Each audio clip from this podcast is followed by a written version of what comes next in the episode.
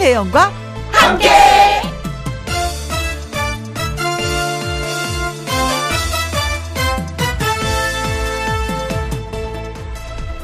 오늘의 제목 등에 진침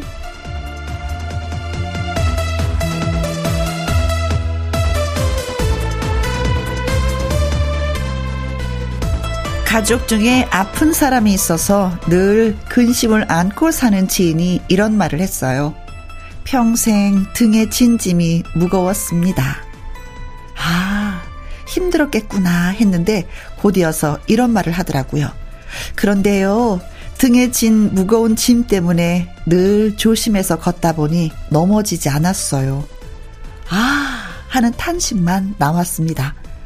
저마다 힘든 일들을 등에 지고 저마다 아픈 일들을 가슴에 품고 또 그렇게 한 발짝 한 발짝씩 내딛는 오후입니다. 김혜영과 함께 출발합니다. KBS 이라디오 매일 오후 2시부터 4시까지 누구랑 함께 김혜영과 함께 9월 4일 일요일 오늘의 첫 곡은 노사연의 잘 될 거야 들려드렸습니다. 가수 요요미 씨와 사연 창구 문 열기 전에 광고 듣고 오겠습니다.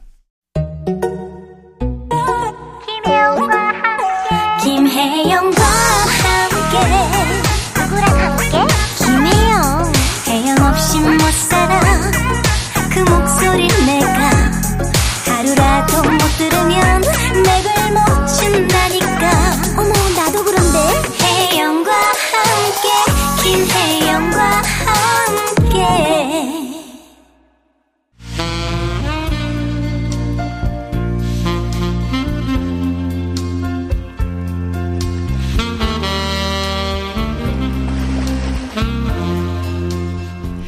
여러분이 채워주시는 사연으로 행복도 충전하는 일요일 오후 김혜영과 함께 사연 창고 오픈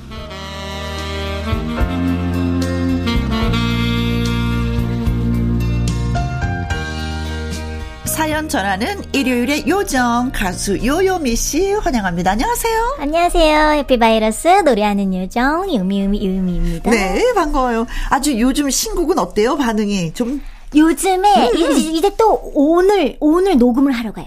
오늘 무슨 녹음을 신곡 또? 네, 네. 또 신곡이 나오는 또 신곡. 거야? 아, 오너라 1위 외에 또? 네. 경사났네. 아니, 이번에 제가 어? 이제 김범용 선배님이 곡을 줬죠? 곡을 주셨어요. 아, 제가 김범, 김범용 쌤 노래 중에 그 순간이라는 노래를 어. 커버를 해갖고, 네. 그걸 보신 거예요. 아.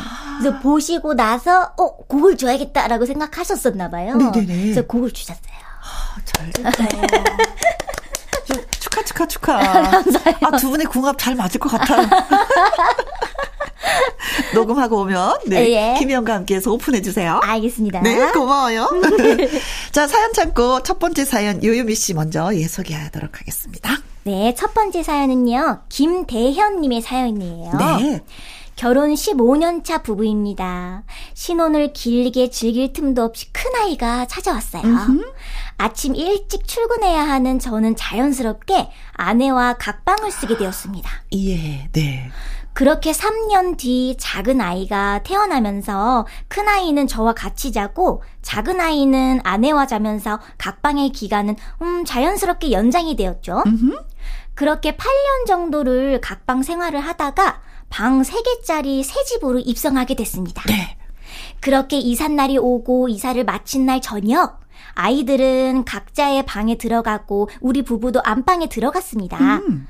자려고 침대에 나란히 누웠는데 이상하게도 잠이 안 오는 거예요. 아, 새 집이어서? 설레서냐고요? 음, 아니요. 낯설어서요. 어.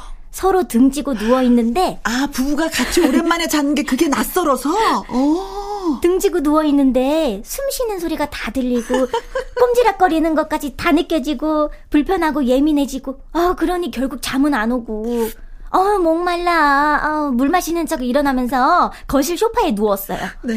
정말 편안했습니다. 오. 소파의 팔걸이와 쿠션이 저를 폭 안아주었어요. 네. 그렇게 다음날 아침이 되었고, 안방 문을 열었더니요, 아내 또한 편안하게 잠을 자고 있었습니다. 오. 피식, 허탈하기도 하고 웃음이 오. 나왔어요. 아마 한 방을 쓰긴 다 그런 것 같아요.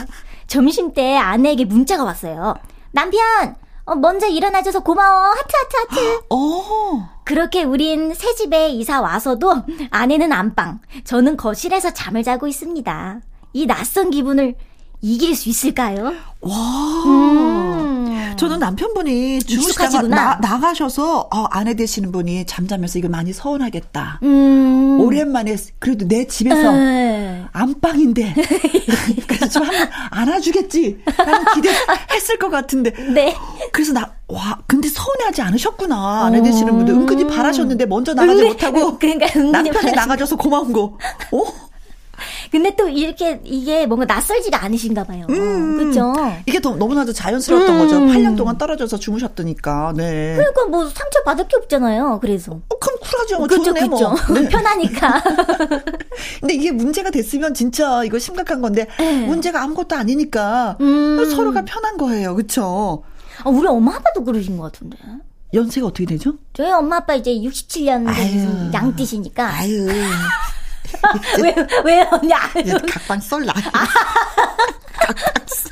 아니, 저희 아빠도 이제 저 청주에서 청주에 일이 있으시다 보니까 네. 청주에서 저희 집이 이제 인천이니까 인천 네. 이게 좀 일주일 거의 주말 부부세요. 음. 근데 이따 보면은 그냥 거실에서 자는 게 네. 아빠가 편하 편하시더라고요. 그게, 그게 아니 습관이더라고. 왜냐면 음. 침대에 두 사람이 딱 누웠을 때는 막 몸부림치는 게 안 되잖아요. 그러니까 네. 반듯하게 자다가 어느 순간 혼자 자보니까 막 사방팔방 동서남북 돌아다니면서 자는. 그러니까 엄마도 습관이 되면 같이 자는 게 진짜 불편해요. 엄마도 어 그게 그게 편하 나는, 나는, 나는 편하게 자고 싶어 이렇게 이게 조금 이게 습관이 되셨는지 아, 네. 편하시대요. 더군다나 여름에는 음. 진짜 아 더워 아, 아 더워. 여름에 덥지. 음. 음. 아 춥기라도 하면 한 이불도 덥는데 아, 그러니까요. 아니, 아니 그래. 근데 쇼파 쪽은 여는 남편의 방이 되는 거고 이제 안방은 네. 아내의 방이 되는 거. 네. 어, 이분들은 방이 뭐 다섯 개 있는 집으로 이사 가도 따로따로 주무실. 네, 그러실 것 같아요. 각자의 방에서, 네. 음, 방이 두 개도 따로인데, 네. 네. 그래요. 아무튼 뭐 적응 잘 하시면 그걸로 뭐 만족이죠. 뭐 서로가 좋다고 하시면. 네. 그렇죠. 네. 그런 의미에서 박수 한 번. 따로 자면 아우 당신 말이야 잠꼬대하고 말이야 코골아서 잠 못 잤어 이 소리는 안 들어서 좋아요. 음, 음 그러네요. 네네. 박민주의 노래 듣습니다. 사랑 코드. 음. 가수 요요미 씨와 함께는 김혜영과 함께 사연 참고 이번에는 김혜진 님의 사연을 소개해 드리겠습니다. 네. 결혼 날짜를 받아둔 후 추석이 되자 시댁 어르신들께 인사를 드리러 구 남친이자 현 남편과 시골 고향집에 내려갔습니다. 음. 남자친구 집에 간 거예요. 근데 그때 음. 당시는. 네네네. 마을에서는 추석 때마다 콩쿨 대회가 개최되고 있었습니다. 주민들이 노래 경연에 참여하여 흥도 돋구고 선물도 주고받고 뭐 하더라고요. 네. 그런데 선물이 시골에서 열리는 콩쿨 대회 치고는 꽤 괜찮은 거예요. 오. 세탁기, 자전거, 식기, 건조기, 밥솥 등등등등. 오, 오 진짜 이거 탐나는 거다. 오, 스케일이 큰데? 네. 음. 아, 이런 것들이 무대 위에 쫙 진열돼 있는 걸 보니 완전히 흥분의 도가니에 빠진 저와 남친. 아, 예. 어디 가서 노래만큼은 절대 부르지 마라. 라는 충고를 심심찮게 들었던 만큼 음치에 가까운 노래 실력을 가진 저였지만은요. 무조건 참여하기로 결심을 했습니다. 네. 왜냐? 소소하게 결혼 살림을 장만해 볼 절호의 찬스였기 때문이죠. 음. 몇 번을 참가하든 그건 자유라서 주먹을 불끈 쥔 채 아주 여러 번 참가비를 내고 반복해서 반복해서 참가를 했건만 심사위원들의 꽝을 피하지는 못했고요. 급기야는 제발 그만 좀 나오라는 면박까지 받게 되었습니다.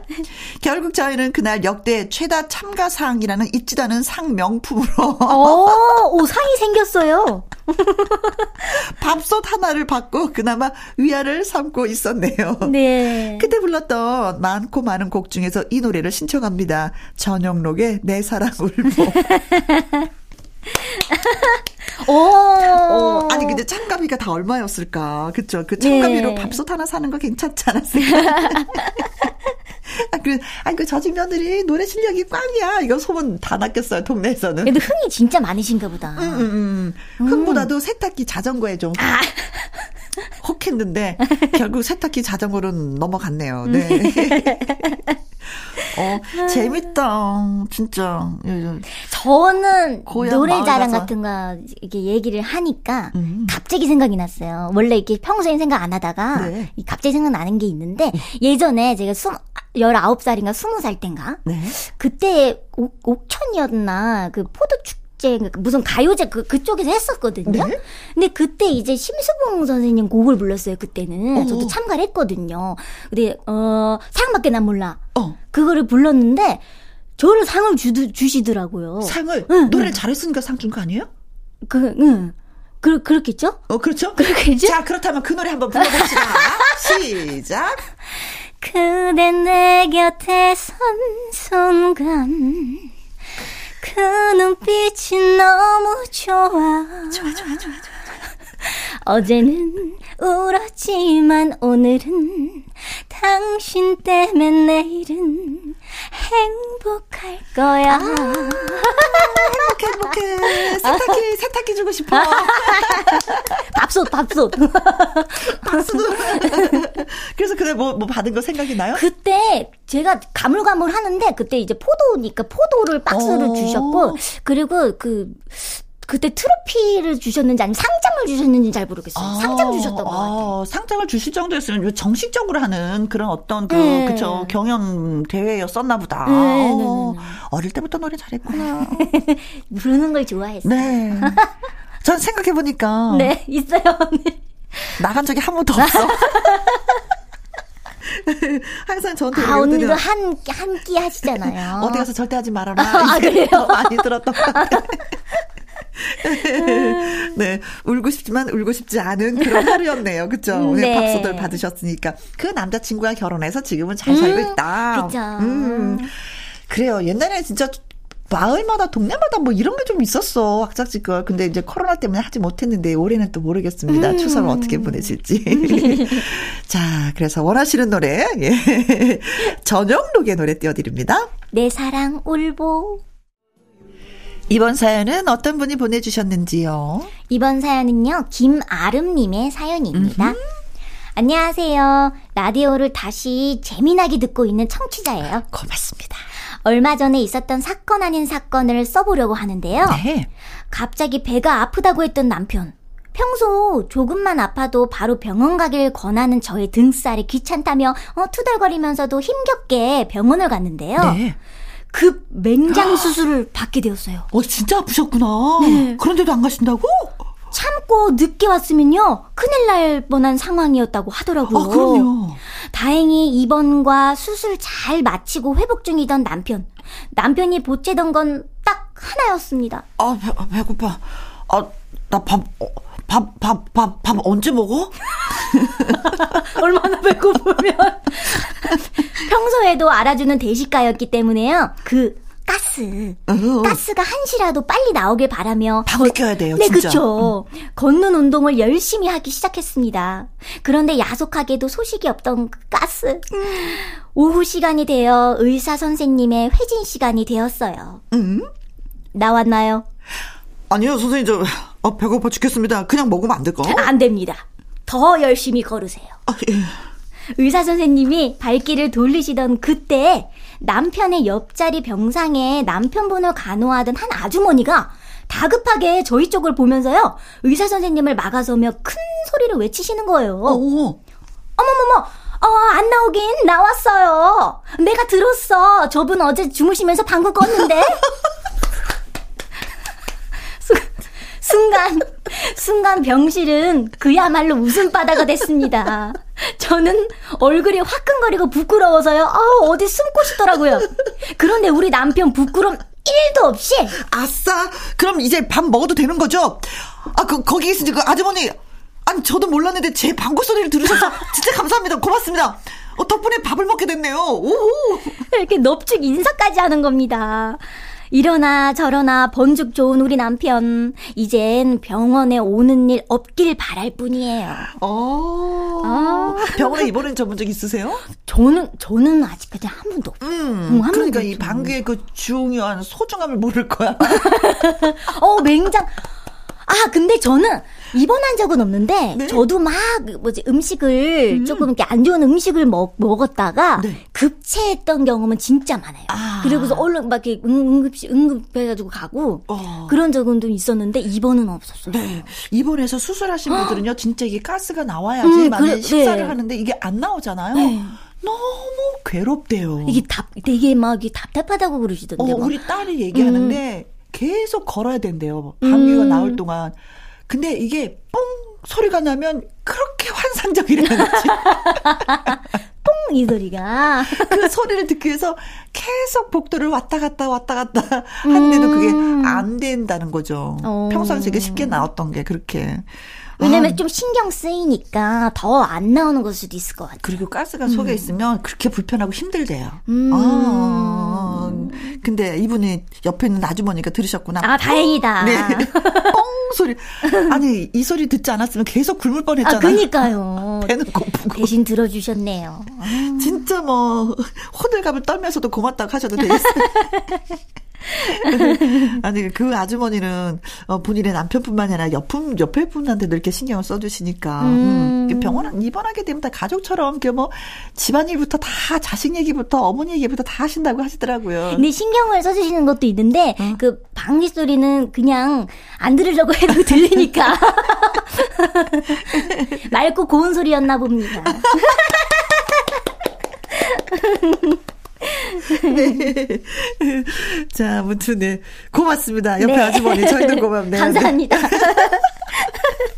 장윤정의 노래 띄워드릴게요. 콩깍지. 김희영과 함께 사연 참고 다음 사연은 김유민 님이 보내주셨습니다. 네? 어, 혜영 씨도 남편 밥 투정을 들어본 적이 있으세요? 어, 저한테 질문을 하셨는데. 네. 남편이 요즘 입맛이 아주 안 좋은가 봐요. 예전에는 그냥 끓여주면 끓여주는 대로 묻혀주면 묻혀주는 대로 군소리 없이 먹더니 달라졌어요. 남편이 발을 다치고 기부스를 하고 집에만 있게 되었는데 그 모습을 보니 처음에는 치근했어요. 음. 그래서 온갖 정성을 다해서 맛난 음식을 해주었고 얼른 기부스 풀기만을 기다렸습니다. 그런데 하루, 이틀, 3일, 한 달이 지나면서 발이 나아져도 투정은 사라지지 않았습니다. 네. 아니 적당히 해야지. 아주 저를 너무 귀찮게 굴길래 모르는 척 했더니 막 성을 내더라고요. 자기 제대로 안 챙겨준다고. 아니, 아픈 건 불쌍하지만 저한테 성내는 건 보기 싫고 짜증이 나더라고요. 그래도 아직 깁스 안 풀었으니까 제가 좀 봐줘야 할까요? 아니면 저도 참지 말고 더는 귀찮게 굴지 말라고 하면서 한 소리를 해야 할까요? 음. 아프면 서럽긴 서러워. 그쵸. 음, 그리고 괜히 어리광도 피우고 싶고 음석도 부리고 싶고 나 좀 봐줘. 나 아프거든. 뭐 이런 거 좀 하고 싶 아픈 게 있긴 음, 있어요. 맞아요. 제가 다리가 아프니까 그렇게 되더라고요. 음. 음. 모든 사람들한테 관심을 보여줬으면 좋겠어. 나 아파. 어, 나 이거 못하는데 자기 알잖아. 좀 해줘야지. 어. 근데 오랜만에 받아본 그 행복한 순간들이었나 보다 남편이. 음. 그렇죠. 음, 음, 그렇잖아요. 온갖 맛있는 거 다 이것도 먹어봐. 자기도 이것도 어때? 다리 어땠어? 괜찮았어? 오늘은 이런 게 좋았었나 봐요. 따뜻하게. 음. 음. 그래가지고 이게 음. 다 났는데도 또 어, 아유, 참. 나한테 신경 안 써줘. 나 그럼 마저 다른 쪽 다리도 다칠 거다. 귀여워, 완전 귀여운 투정이네요, 정말. 어, 진짜. 아, 이래서 다, 시도 알콩달콩 실험처럼 서로서로 챙겨주다 보면은, 어? 네. 그런 거 아니에요? 그쵸? 음. 실험 같은 그 이벤트 들면. 음, 그쵸, 그쵸. 아, 네. 네. 그래요. 음, 뭐, 좀 뭐, 아프실 때 해주면 어때요? 당신 내가 했으니까 나 다음에 아플 때는 감기 걸리고 이럴 때 당신 나한테 신경 써줘야지. 돼? 알았지? 그자람 나 삐질 거야. 뭐 이런 거. 이게 좀 유치한가?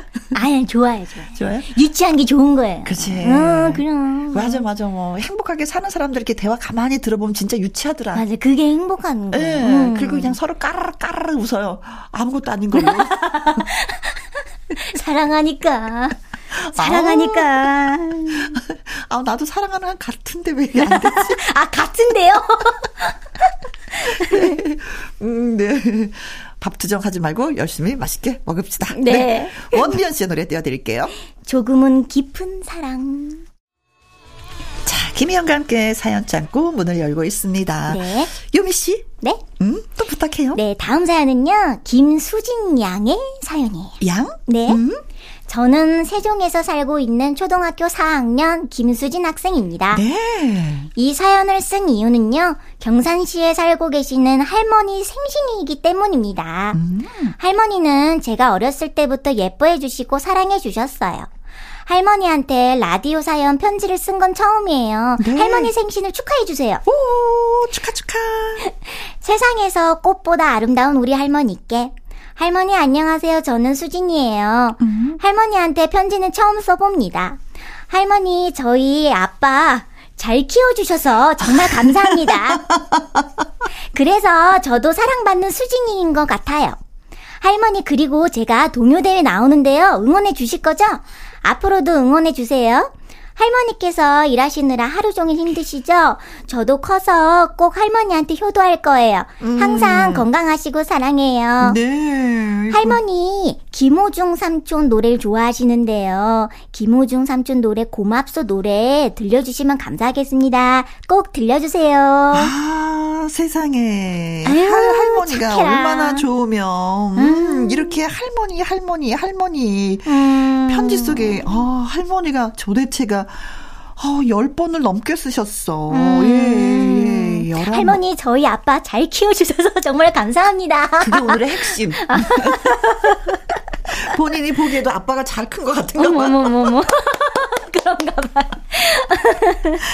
어, 떻게 커야지 초등학교 4학년 학생 눈에 아, 잘큰 게 보일까? 또 너무 사랑스러운 게요. 또 그 뒤에 응. 어 그래서 저도 사랑받는 수진인 것 같아요. 응, 어, 응, 이게 너무 사랑스러워요. 음. 어떻게 앞으로 커야 될지를 아는 음. 어, 음. 진짜 영특한 초등학교 4학년. 와, 초등학교 4학년인데, 이렇게. 어, 어. 그냥 초등학교 4학년, 아, 할머니 오늘 생신이다. 같이 식사하자. 네. 한 말씀, 한 말씀 생신 축하드려. 이게 끝이잖아요. 그런데 사연을 보내려고. 음. 그렇게 이렇게 사연을 또 보내고 신청곡까지 할머님이 좋아하시는 앞으로 예쁘게 잘 크겠다는 각오도 하고 또 아빠를 잘 키워주셨다는 고마움도 느끼고.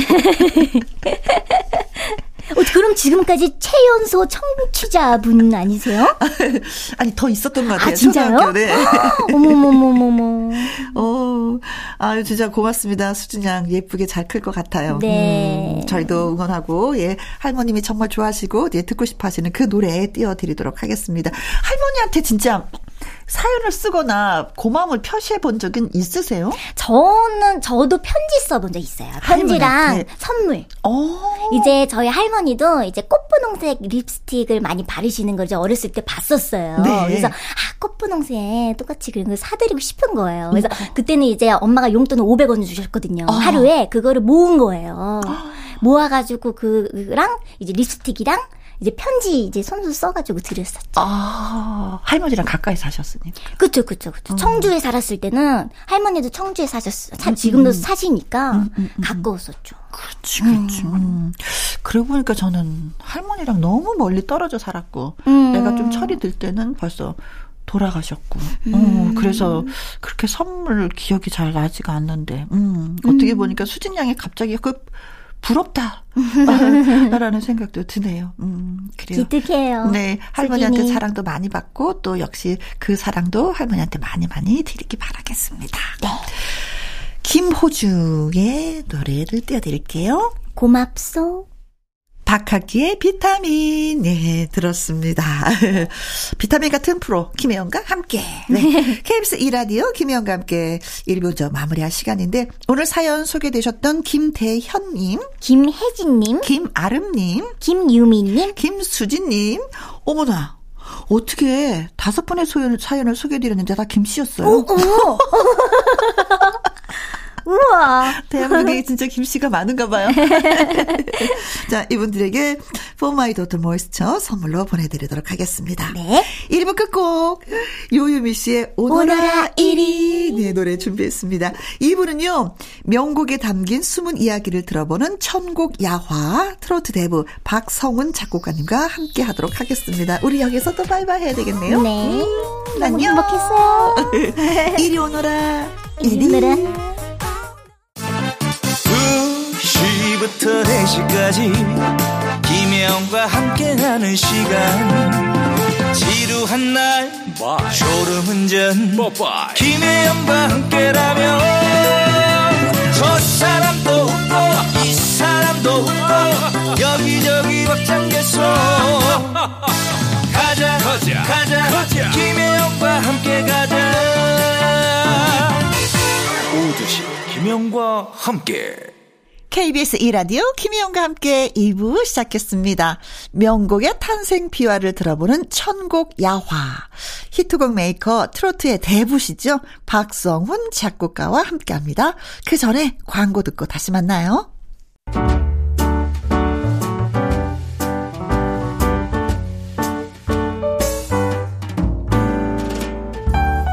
김혜영과 함께해서 드리는 선물입니다. 편안한 구두 바이네르에서 구두 교환권 발효 건강 전문 기업 이든 네이처에서 발효 홍삼 세트 주식회사 한빛 코리아에서 아이래쉬 매직 톨 래쉬 건강한 기업 H&M에서 장 건강식품 속 편한 하루 청소이사 전문 영국 크린에서 필터 샤워기 inner beauty 브랜드 올린 아이비에서 inner beauty 피부 면역 유산균 에브리바디 엑센 코리아에서 에디슨 무드 램프 브루투스 스피커 기능성 보관 용기 데비마이어에서 그린백과 그린박스. 욕실 문화를 선도하는 때르미오에서 때술술 때장갑과 비누. 연구중심 기업 찬찬이에서 탈모엔 구해줘 소사. 여성 갱년기엔 휴바이오 더 아름 퀸에서 갱년기 영양제. 하남 동네 복국에서 밀키트 폭요리 3점 세트 cold brew 공법 가마 보이차에서 액상 보이차 세트 중년의 활력 수한 트레서피에서 옥타코사놀 함유 건강기능식품 정수기 생수 수돗물 안심 워터톡에서 가정용 수질 측정기 가평 명지산 카라반 글램핑에서 카라반 글램핑 이용권 산삼 순백에서 지리산 산양 산삼 순 100% 건강식품. 메디컬 전문 원바이오젠에서 메디소 메디컬 풋크림. 블라인드의 모든 것 월드 블라인드에서 교환권. 그리고 여러분이 문자로 받으실 커피, 치킨, 피자 교환권 등등의 선물도 보내드립니다.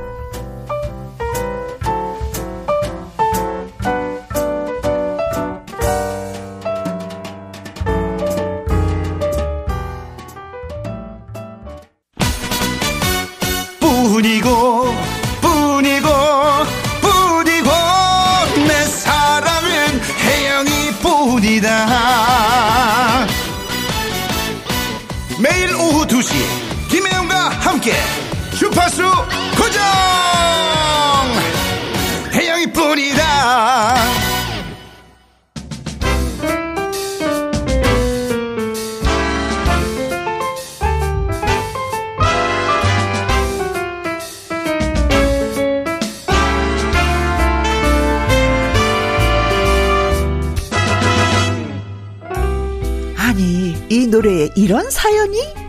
명곡에 숨겨진 이야기를 낱낱이 파헤쳐 봅니다. 천곡 야화.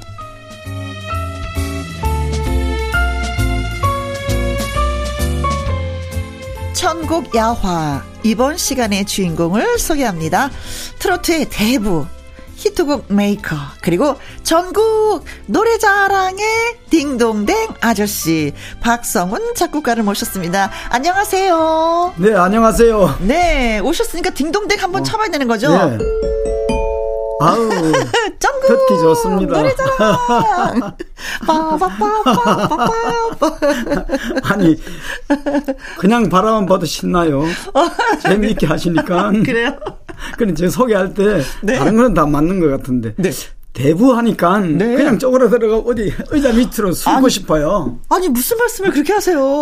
저는 대- 지금 영원한 신인, 신의 작곡가입니다. 아 그렇게 표현하고 아, 싶으세요? 지나간 거는 뭐 소용없죠. 지나간 거, 네, 무효야. 이제부터 무효죠. 시작이야. 네, 이제부터 시작이야. 네. 자, 그래도 어째요? 그, 지나간 그 과거, 지나간 것 때문에 이 자리에 나오셨으니까 오늘은 대부하세요. 서부, 서부하겠습니다. 네.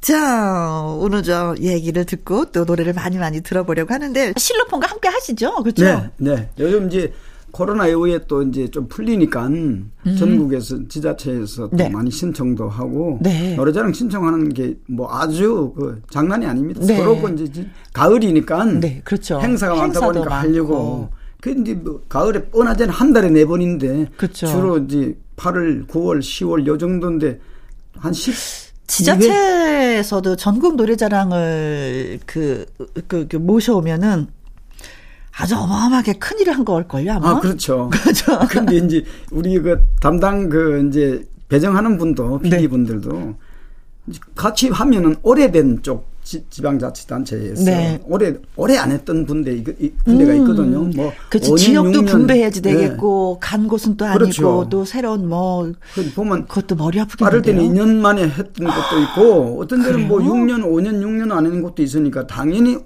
한참 안 하는 곳에 먼저 우선 배정이 되겠죠. 네. 그런 아마 애로사항이 있는 것 같습니다. 네. 저는 거기 가면 진짜 부러운 게, 아, 끝나시고 나면, 아야, 어떤 음식을 드실까? 그게 진짜 궁금해요.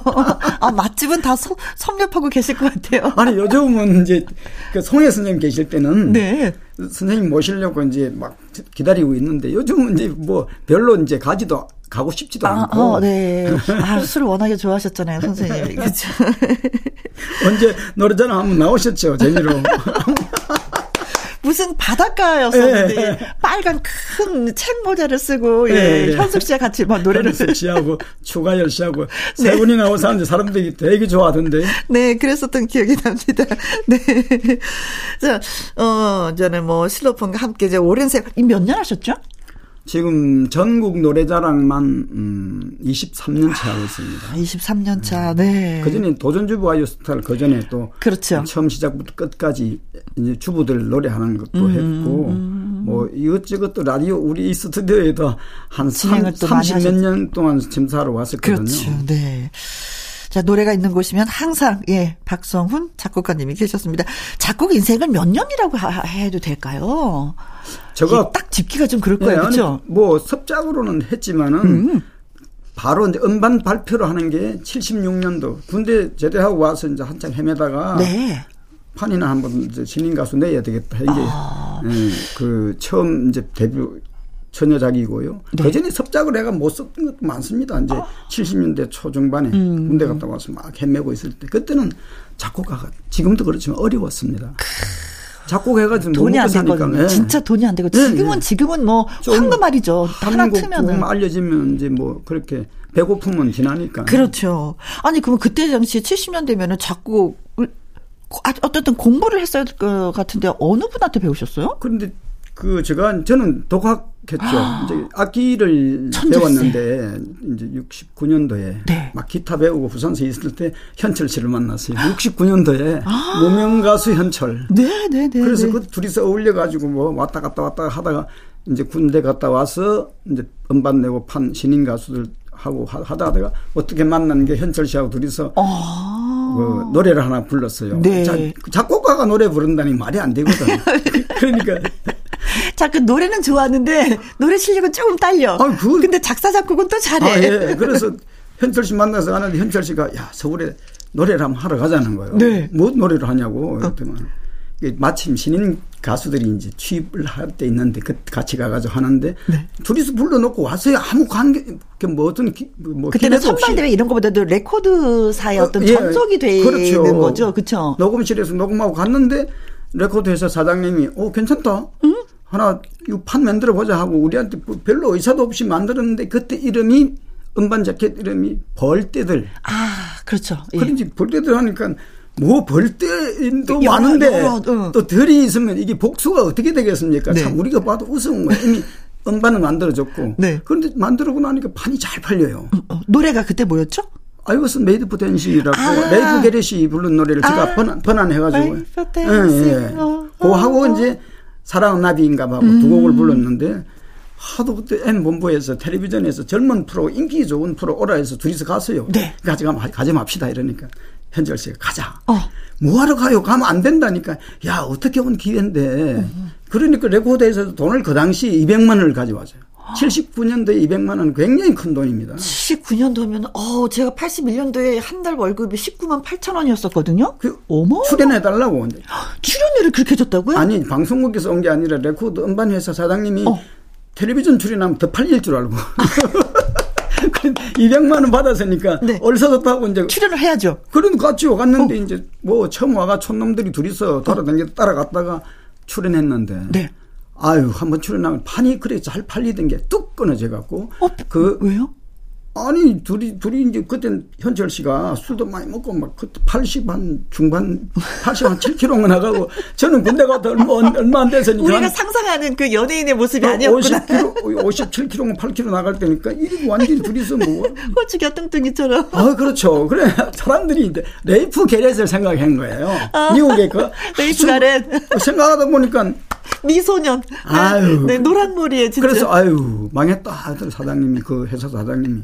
내가 저가 가지 말자니까요. 그래가지고. 저 안 한다고. 그러고 그때 부산서 서울 올라온 거죠. 아. 그리고 나니까 현철 씨가 이제 저가 없으니까 현철과 벌떼들 해가지고 판을 내더라고요.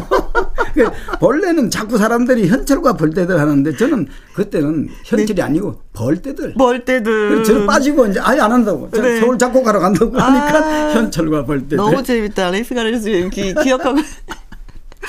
네. 어쨌든 박성훈 작곡가 음악의 동반자라고 표현을 해도, 그쵸. 아니, 아니죠. 현철. 만난 지가 50년이 지났으니까. 어, 네. 뭐 형제간 피를 나눈 형제간보다 더 네. 진하게 사- 살아오고 네. 근데 그때 이제 같이 노래를 하셨는데, 뭐, 그때 당시, 아, 나도 한번 계속해서 노래를 해봐야 되겠다 생각은 안 하셨어요? 아니 저는 별로 그 노래에 대한 과- 그 개념은 없었어요. 아. 음, 생각은 마냥 지나가다가 노래하면 돈 좀 벌겠다. 그 당시 가수들도 큰 돈못 그렇지, 벌었어요. 그렇지. 다 배가 고팠어. 아 지금 이게 제가 네. 이런 얘기 하고 있을 때가 아니에요. 그래, 노래 들어야 될까? 노래를 많이 나가야 돼. 제 목적은 노래를 많이 틀기 위해서 왔는데 자꾸 얘기하면 한 시간 동안 토크만 하면은 저는 손해 보잖아요. 아니, 근데 저희는 그게, 그 얘기가 너무 재밌어서.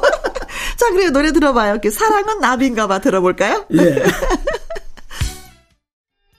현철의 사랑은 나비인가 봐. 그리고 내 마음 별과 같이 두 곡에 띄워드렸는데, 이때부터 좀 서서히 좀 풀리기 시작하지 않았어요? 아니 그때나 지금이나 네. 그때 이 노래가 86년도에 드라마 주제가였어요. 내 마음 별과 같이는. 네. 그때도 뭐 우리 저작권이 없으니까 별로 큰뭐 영향은 없고 조금 인기가 있으니까 기분은 좋았죠. 네, 이 기분만 또 좋았구나. 이 노래 얘기하면 또 사연이 많습니다. 네, 어떤 사연이 있었는데요? 원래 이제 이 노래 내 마음 별과 같이가 KBS 이 텔레비전의 주제가였어요. 네. 내 마음 별과 같이 주말 드라마인가 주제가인데 주현미 씨가 한창 히트나니까 주제가를 주현미 씨를 시켰어요. 네, 네. 그런데 주현미 씨가 주제가 나오고 있는데 재미가 있으니까 드라마 음악 감독이 또 전화가 와가지고 어.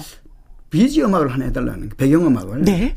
그래서 그쪽에서는 저 현철 씨가 그때는 별로 인기가 없었어요. 아. 그래가지고 막 만들어가 가니까 점심 시간에 이제 별관 그 2층에 가니까 작가 그 PD 분하고 음악 감독하고 기다리더라고. 네. 그러니까 누구냐 그러더라고. 현철입니다 하니까 담당 PD가 주일청 씨라는 분인데요. 네. 너무 제가 기억을 잘하니까 그 그게 아 뚜렷하게 기억이 나니까요. 네. 무슨 현철이라는 가수가 있어요? 이러더라고요. 아, 처음 아, 예, 이러니까. 듣는 이름이. 어, 아니, 그때 그분 얘기가 이미자 씨나 누가 해가 와야지 이러더라고요. 아, 아, 무명이다. 예, 예, 아. 이제 비토로 하는 거예요. 그래서 그 드라마 음악 감독하는 임택수 씨라는 분이 저 사정이 딱 하니까 돈 들어가 배가 해가 없으니까 한번 들어나 보고 어. 그래 한 뭐 몇 소절이라 들어보고 활용할 수 있으면 한번 해보겠습니다. 네, 아. 감독하고 저 사이에서 그러셨구나. 그래 현철 씨는 어떻게 됐냐고 막, 저, 막 이렇게 아 어떻게 되기는 뭘 어떻게 돼요? 어, 방송이 나올지 안 나올지도 몰라요. 무명 작 가수라고 무슨 이랬는데만 그 다음 주에 현철 씨가 업소에 다니는데 안 업소에 방송을 예, 행사를 가야 되는데 네. 업장에 안 가고 그 혹시 나올까 싶어 기다리는 거예요. 아, 딱 너무 간절. 토일 딱 나오는 월요일날 전화가 왔어요. 야 노래 안 나오더라? 이래. 아이 그거 저거 하는 겁니까? 좀 기다려 봐요. 이랬더만 네. 그, 그 다음에 또 안 나오는 거예요. 또 네. 전화가 왔어. 아, 좀 기다려보라니까요. 그 방송국이 그냥 마음대로 뭐 형 하고 싶다고 마음대로 신인 해주나요? 가수 입장에서 너무 네, 절실하니까. 어, 저녁에 이제 일을 하러 가야 되는데, 노래 음, 부르러 가야. 되는데. 음. 그런데, 음, 일요일 날 마지막에, 예, 8시 44분에 끝이 나는 거 나는, 아, 한 45분 정도에 끝이 나는데, 40분 정도 전- 노래가 나와요. 그래서, 아유, 나 현철 씨한테, 아이, 그 형님한테 안 시달려도 되겠구나. 아유, 속이 후련하다. 이런 거예요.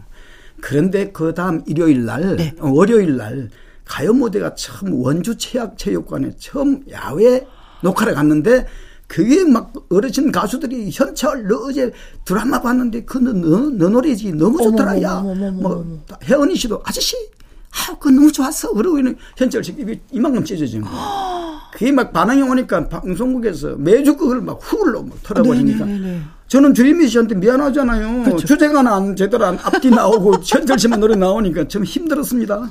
아, 그래서 내 마음 별과 같이가.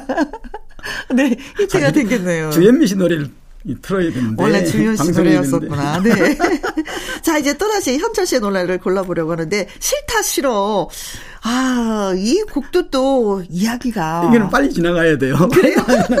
곡을 줬는데 저는 버린 곡이에요. 네. 아 좋다고. 그래 좋으면 하라고 왔는데 어느새 이호섭 작 그때 이호섭 씨가 작사를 했어요. 이효섭 씨, 네네, 저기 작사를- 지금 전국 노래자랑 네, 네, 사회를 보고 저하고 있어요. 친하고 뭐 형동생 하니까 네. 그 저한테 전화 안 하고 이호섭 씨를 그때 불러가지고 가사를 만들어 해가지고 그게 뭐 무슨 이별에 대한 노래예요. 네. 바닷가에 무슨 이런데 어 느날 녹음을 한다고 오라는 거예요. 뭐요? 그랬더만 아 싫다 싫어 좋다 좋아해도 될 판에 싫다 싫어가 뭐요? 그러니까 고집이 세잖아요. 제가 동생이고 형이니까 이길 수 없잖아요. 네, 그러니까. 네. 그래서 뭐 한 마음대로 하세요. 어, 그래, 현철 씨가 네? 싫다, 싫다로 하겠다. 아 싫다 싫어를 하겠다는 거예요. 어.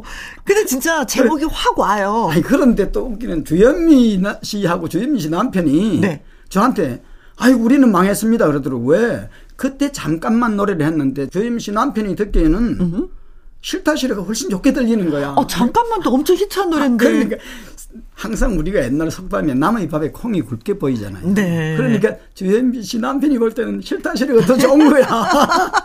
그래서 그렇게 지나간 겁니다. 아, 네. 90년대 또 그걸 가지고 가수 왕을 받아서 K였어요. 그렇죠. 맞아요. 네. 자, 그리고 뭐 싫다 싫어도 있지만 보고 싶은 여인도 또 그쵸. 작곡을 하셨어요. 왜 웃으세요? 이, 이 노래는 아, 저, 저, 저한테는 좀 가슴 아픈 사연입니다. 네. 그 참, 그때 뭐한 30대 초, 초, 초에 네.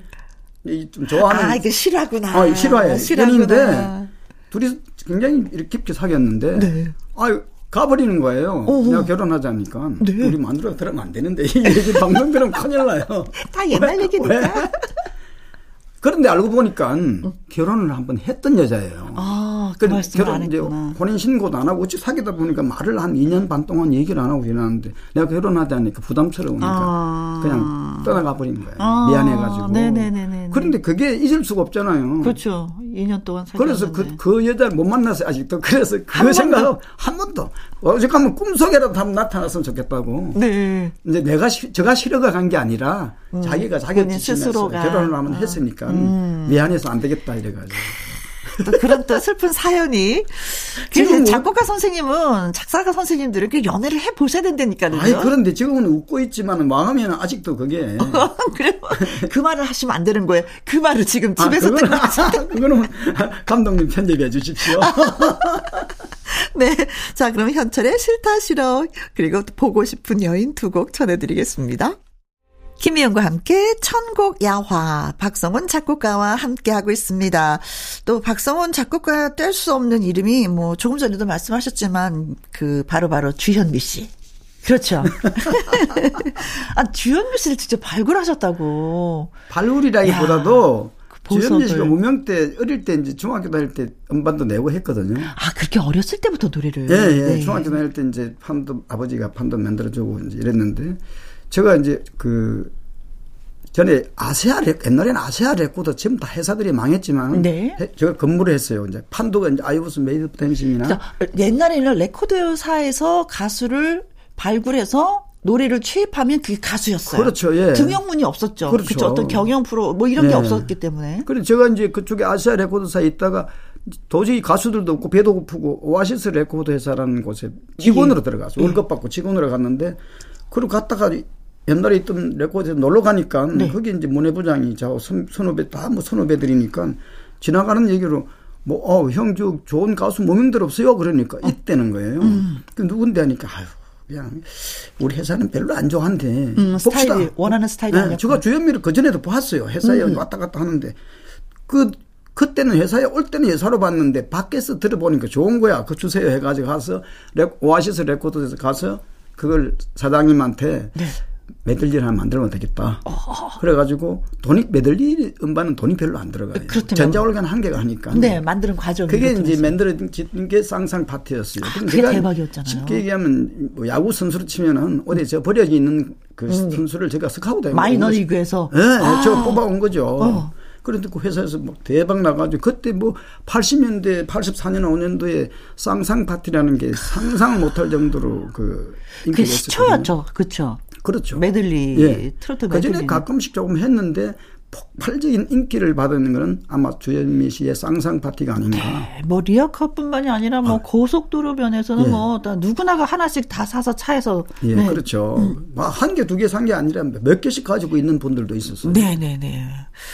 그래서 그때 판매가 대단했죠. 음, 음. 그러면서도 또 발굴했으니까 또 그때 당시는 주현미 씨가 매니저가 없었을 거 아니에요. 매니저 예, 예. 역할을 또 하셨다면서요. 제가 이제 작곡가이면서도 회사에 이제 문예 담당인데 음. 이제 그 사장님하고 좀 이렇게 전속을 해놨는데 싸워서 나와버렸어요. 제가 아, 네. 그만둔다고 해서 아유 내가 뭐 히트 났으면 보너스도 안 주고 뭡니까 하고 제가 나와버렸어요. 네. 아, 인센티브가 있어야지. 완전히 그- 그냥 뭐 맨날 만나면 야 히트 나면 뭐 우리가 보너스. 남이가 뭐 이러면서. 뭘일 때문에 태풍 싸웠어요. 사장님하고 어. 싸워봤자 직원이 지는 거지 이길 수가 그렇죠. 있습니까? 아이 그만두겠다고. 네. 그럼 나왔더만은 그 도- 소양강 처녀 작곡 하신 이호 선생님이 계세요. 나이 네. 때 지금 돌아가셨는데 그분이 매일 저 찾아왔어요. 음. 제가 뭐 다시 오라고 회사 오라고 돌아오라고 사장님 네네. 돈을 줬는가 봐 데려오라고 안 한다고. 어. 그러니까 주현미 씨도 어 박승훈 선생이 안 하면은 나도 선생님 따라갈래요. 어, 간다고 막 그만둬 전적이 돼 있는데 그만둬 버렸어요. 아, 의리가. 그러면 안 또. 된다 네. 이랬더만 아 싫다는 거야. 음. 뭐전 약사에도 괜찮으니까 노래 뭐 상상과 히트 나서니까 이래 이런 날이 올 줄은 몰랐죠. 그렇게 단단하게 굳어져서 약국 가서 직접 노래도 또. 그 안에 불러- 그게 파티 하고 나서 2집, 3집, 4집 뭐 이렇게 쌍쌍 파티가 하나로 끝난 게 아니었죠. 아니, 계속. 한 8개, 9개 나왔어요. 그렇죠. 그러면 제가 그때는, 지금은 노래방 기기가 있지만 그때는 그런 게 없으니까 없었지. 기타 울려 매고 그 회사 사장님이 돈을 5천 원을 줘요. 이제 차비라고 주는 거야. 그때는 5천 원이 지금 5만 원 정도 아. 네. 되지. 84년도니까. 그 울려 매고 저 필동 한울약국이라고 명, 그 뭡니까? 그 어디야? 주현미 씨가 어, 약국 하는 약국. 저 남산 밑에 가면은 약국에 저녁 6시 되면은 어머니가 내려와서 이제 약은 안 되지만은 이 의약품은 그 뭐라 그럽니까? 뭐 네. 그렇죠. 드링크 정도, 전문가가 해야죠. 음, 드링크 정도는 팔 수 있잖아요. 그러면 문 닫아놓고 아니 문 닫을 때도 있고 어머니가 잠깐 봐줄 때도 있고 그 뒤에 가서 주현미 씨가 사는 집에 가서 기타 치면서 옛날 노래 이제 어. 알켜주고 이렇게 했죠. 그런데 주현미 씨가 굉장히 그 노래에 대한 센스라는 대단한 게 음. 한번 들으면 절대 잊어버리잖아요. 한번 이렇게 멜로디 쳐주고 아껴주면은 네. 그 해석력이 아주 탁월하거든. 네. 그래서 아마 오늘날에 그런 유명 가수 되지 않았나. 생각합니다. 쌍쌍 파티가 원래 조미미 씨가 이렇게 부르려고 음, 했었다고. 조미미 씨가 부르려고 했던 맞아요. 쌍쌍 파티는 그때 이름이 없었고 네. 또 회사가 어려우니까 조미미 씨가 반주를 조미미 씨 반주를 냈는데 음. 이제 어떤 그 연주하시는 분이 오면은 주, 주연미 것 하나 더 이어봐라. 돈 안 드니까. 만들었는데 주- 조미미 씨를 아. 조- 노래 그때 당시 조미미 씨는 진짜 스타였죠. 아, 그렇죠. 네. 조미미 씨를 이제 300만 원 주기라고 가창료를 네. 오라 했는데 회사가 어려워서 못 주니까 노래를 안 해버려요. 당연하지. 우리는 녹음실에 갔는데 녹음을 못 해가면 일단 담당자가 문책을 당할 거 아닙니까? 네. 그래서 급해서 주임이 저- 전화해가지고 야 뭐 하냐 약국에 있지 빨리 문 닫고 6시 되면 택시 타고 와라. 그러면 택시비 쓸 테니까. 그 택시 타고 와가지고 저녁에 네. 조, 조민미 씨가 안 했어 주현미 씨가 그걸 부른 거예요. 그러면 조민미 씨가 불렀더라면은 아. 네. 그날 주현미 씨는 안 불렀죠. 우리가 그렇죠. 그냥 또 다른 조민미 씨만 운명이 또 달리, 그렇죠. 네, 조민미 거죠. 씨 음반만 녹음 테이프만 가지고 회사 갔을 거니까. 네. 그 이상하게 운명이라는 게잘 대로 잘 가더라고요. 그렇습니다. 자, 어, 자, 이제 박성훈 작곡가께서 이제 만드시고 어, 가수 주현미 씨가 부른 노래를 들어보려고 하는데 먼저 골라본 노래가요. 배고프고 힘들 때 해장국 같은 노래다라고 표현을 하셨어요. 주현미 씨의 첫 정이 진짜 어, 그때 어려웠죠. 어려웠기 때문에. 네, 그럴 때 이제 뭐 표현이. 그때는 요즘처럼 발라드라는 게 이게 잘 유행을 안 하고 음. 또 댄스가 없었잖아요. 그렇죠. 뭐 이제 있기는 있었는데 그 당시 발라드 돈이 안 되거든. 가수들이 밥벌이가 안 되거든요. 네. 그래서 좀 빠른 노래를 했는데 네. 그 첫정이라는 노래인가 그 85년도에 만들었어요. 아, 80년대 진짜 대박이었죠. 옛날이죠, 85 주현미 씨는. 네. 그 주현미 씨는 선생님에게는 어떤 가수예요? 아니 뭐 저한테는 아, 저는 주현미 씨를 만나서 아마 저 인생이 또 음. 이제 현철 주현미 이 두 분을 만나면서 제가 인생이 좀 바뀌었다고 봐야 돼요. 네. 그래 아마 현철 씨를 만나서 길을 잘 찾았고 네. 주현미 씨를 만나서 아마 저, 저 인생에 음악의 인생이 꽃이 피지 않았나 생각을 합니다. 음, 아, 그, 그뭐 일방통행이 없잖아요. 네. 서로 서로가 나, 저 사람이 잘 되면 나도 잘 되고 그쵸. 그런 거지. 나만 잘 되고. 사는 그렇죠. 그렇죠, 그러니까 그렇죠. 그 현철 씨나 주현미 씨한테 상당히 고맙게 생각하고 뭐 잊을 수 없는 분들이죠. 네. 자, 주현미 씨의 첫정, 그리고 또 어떤 노래를 가져오셨나요? 사랑가라는 노래 있는데 같이 주현미 씨가 2002년도에 발표한 노래인데 그 사랑가라는 노래가 사람들은 되게 좋아하는데 네. 주현미 씨가 한 번도 안 불렀어. 오, 왜 그럴까요? 모르 그 별로 그거는 모르겠어. 곡도 인연이 있는지 그걸 송가인이가 불러서 리메이크 해가지고 전국 노래자랑 나가고 이랬어요. 그, 그 송가인 가수가 저 미스트롯 하기 바로 직전에 네. 주현미의 첫정, 사랑가 띄워드립니다. 자, 듣고 오신 노래는 주현미의 첫정, 그리고 사랑가 였습니다. 자, 이번에는 또 하춘아 씨의 노래를 가져오셨어요. 하천아 씨도 저한테 잊을 수 없는 분입니다. 아, 너무 좋아하신다. 이름만 들어도 어쩌면 좋아요. 세상에. 그 네. 날버린 남자라는 노래가 있는데요. 네. 1990년도에 이제 하춘화 씨가 판을 만든다고 매니저가 연락이 왔어. 네. 판을 가 노래를 가져가지고 그때 요, 그때도 이제 기타 들고 와가지고 음. 그 서- 매니저 사무실에서 야, 띵까 띵까 띵까 하면서 어, 맞춰보는 띵까띵까 했죠. 거죠. 딱 들어보더만은 아니에요. 그리고 사- 악보를 넘기는 거예요. 노래 거절한 거예요? 네, 거절이에요. 그래서 왜 거절하냐면 이렇게 저는 직설적인 노래는 못 불러요. 이러더라고요. 이게 그전에는 뭐 이렇게 이 물새 한 마리 같은 거는 굉장히 느리잖아요. 그렇죠. 하나님은 이렇게 늘어지는 노래 하다가 영화 말입니다. 막. 사랑이 야속 카드라 하드라가요 카드라로 했거든요. 네. 야속 카드라 하니까 이런 직설적인 노래는 못 불러요 하더라고. 그래서 저희 어머니가 네. 굉장히 그 하춘아 씨 팬이었어요. 어. 저희 어머니가 말도 못하는 팬, 진짜 팬이었으니까 네. 밑에 판 아래다 제일 아래다가 삽입해 주세요. 어, 어, 그냥. 예. 음, 그냥. 그러면은 우리 어머니가 좋아하시니까 저는- 저는 소원입니다. 효, 효도를 하는 겁니다. 하니까 좀 딱했는가. 아 그러면 뭐 바스 밑에 깔아놓지요. 이런 거 이러는 거예요. 네. 그래 저는 뭐 기대도 안 했습니다. 어. 근데 음반을 녹음을 다 해가지고 다른 사람 곡도 있었어요. 이렇게 네. 해가지고 레코드에서 딱 가져가니까 그 레코드 오아시스 레코드 회사 사장님이라는 분이 들어보시지, 또 다. 딱 들어보고 이 다 쓸데없고 날버린 남자 하나다 이러니까 하춘화 씨는 아닌데 어. 자기가 좋아하는 노래 아닌데 네? 그래도 사장님이 좋다니까 마지못해 끌려간 거예요. 네, 네, 네, 네. 그래갖고 지금 그 노래가 30년이 지났잖아요. 지금도 아유 박성훈 선생님 어떻게 지 그때 그때처럼 왜 권하지 않냐 노래를 권 이렇게 하라고 왜 안 권하냐. 음. 아, 저도 기가 좀, 좀 약간 이제 가는 길이 돼서 이제 자신이 없습니다. 이거 강, 강압적으로 하라고 왜 소리 안 하냐 이거예요. 어. 그때는 저도 아무것도 모르고 하라 그랬지. 우리 어머니 때문에 했는데 아니 지금 자신이 없어요. 그런데 그 판을 만들어 가지고 네. 카세트하고 이제 CD가 없을 시절입니다. 그쵸? 90년도에. LP판. LP판하고 카세트를 가지고 시골에 이제 갈 길이 있어서 저희 어머니한테 효도한다고 다 가져갔어요. 네. 엄마가 좋아하는 하춘아 가수 노래 불러왔다가 어. 작곡 제가 작곡했어요 이러니까 들어보도 안 하고 야야 이제 나는 하춘화는 안 좋다 설운도가 좋더라 이러는 얼마나 저기 충격을 받았는지 저는 뭐 기대를 하고 갔는데 그런데 그 방송을 이제 그런 얘기를 어디서 한번 했어요. 네. 근데 하춘화 매니저가 들은 거야. 박사님 그 얘기는 좀 하지 마세요 하는 거예요. 제가 하지 말라는 얘기를 또 합니다. 아이고 우리 어머니가 그때는 네. 이미 서른도 팬이 돼 있는. 팬이 아, 돼 있는 서른도. 씨? 네, 그래서 내가 아니 현철도 아니고 어. 하춘아도 아니고 제가 서른도 팬이 되게 있으니까 참 황당하더라니까. 또 곡을 써서 또 서른도 씨 녹음을 해야 되겠네. 네. 아, 그래서 날 버린 남자가 탄생이 되었고, 이제는 박상철 씨의 항구의 남자, 예, 어, 작곡가서 노래 갖고 오셨어요. 예. 이건 또 현철 씨가 네. 만날 때마다, 야, 부산 남자라 둘이서 하나 해야 안 되겠냐 이러더라고요. 어, 부산 남자. 고향이. 무슨 부산 남자가 어디서 하면 되지. 그러니까 뭐라 그러냐면, 야, 앉으나 서나 당신 생각에 가사를 부산 가사를 붙이면 노래 다시 부르면 안 될까 이러더라고. 어. 히트난 노래를 뭘 불러요? 말도 안 되는데 한 열흘 기다리세요. 그래가지고 어. 제가 반주를 들어가는데 만들어가 다 갖다 줬어요. 네. 제가 이제 가이드 작업 뭐, 노래도 뭐 목소리도 안 좋지만은 네. 가이드 작업 해놓으니까 연락이 없어. 그래서 이제 반주는 아깝고 돈은 들어갔는데 네. 노래자랑 갔는데 박상철 씨가 노래자랑 간 거야. 사, 상철하는데 이거 현철 씨 주려고 했는데 이 사람이 한 달 동안 연락이 없다 현철 씨가 어. 자신이 미안하니까 나쁘다 소리 못 하고 음. 네가 한번 들어봐라 이러니까 와 좋다는 거야. 어, 어 너무 좋다는 거예요. 네. 딱 부산 남대를 항구의 남자 바꿨으면 좋겠다는 거야. 아, 제목을 네 맘대로 해라 그거는. 음흠. 그래가지고 녹음한 겁니다.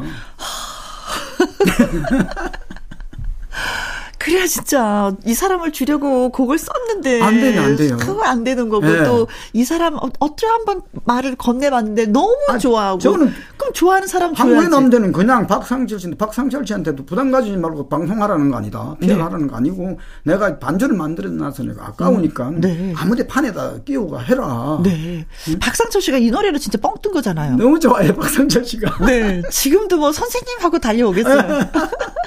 아니 저 집에 가 있으면 어디서 행사하고 한 8시나 9시 되 문자가 와요. 어.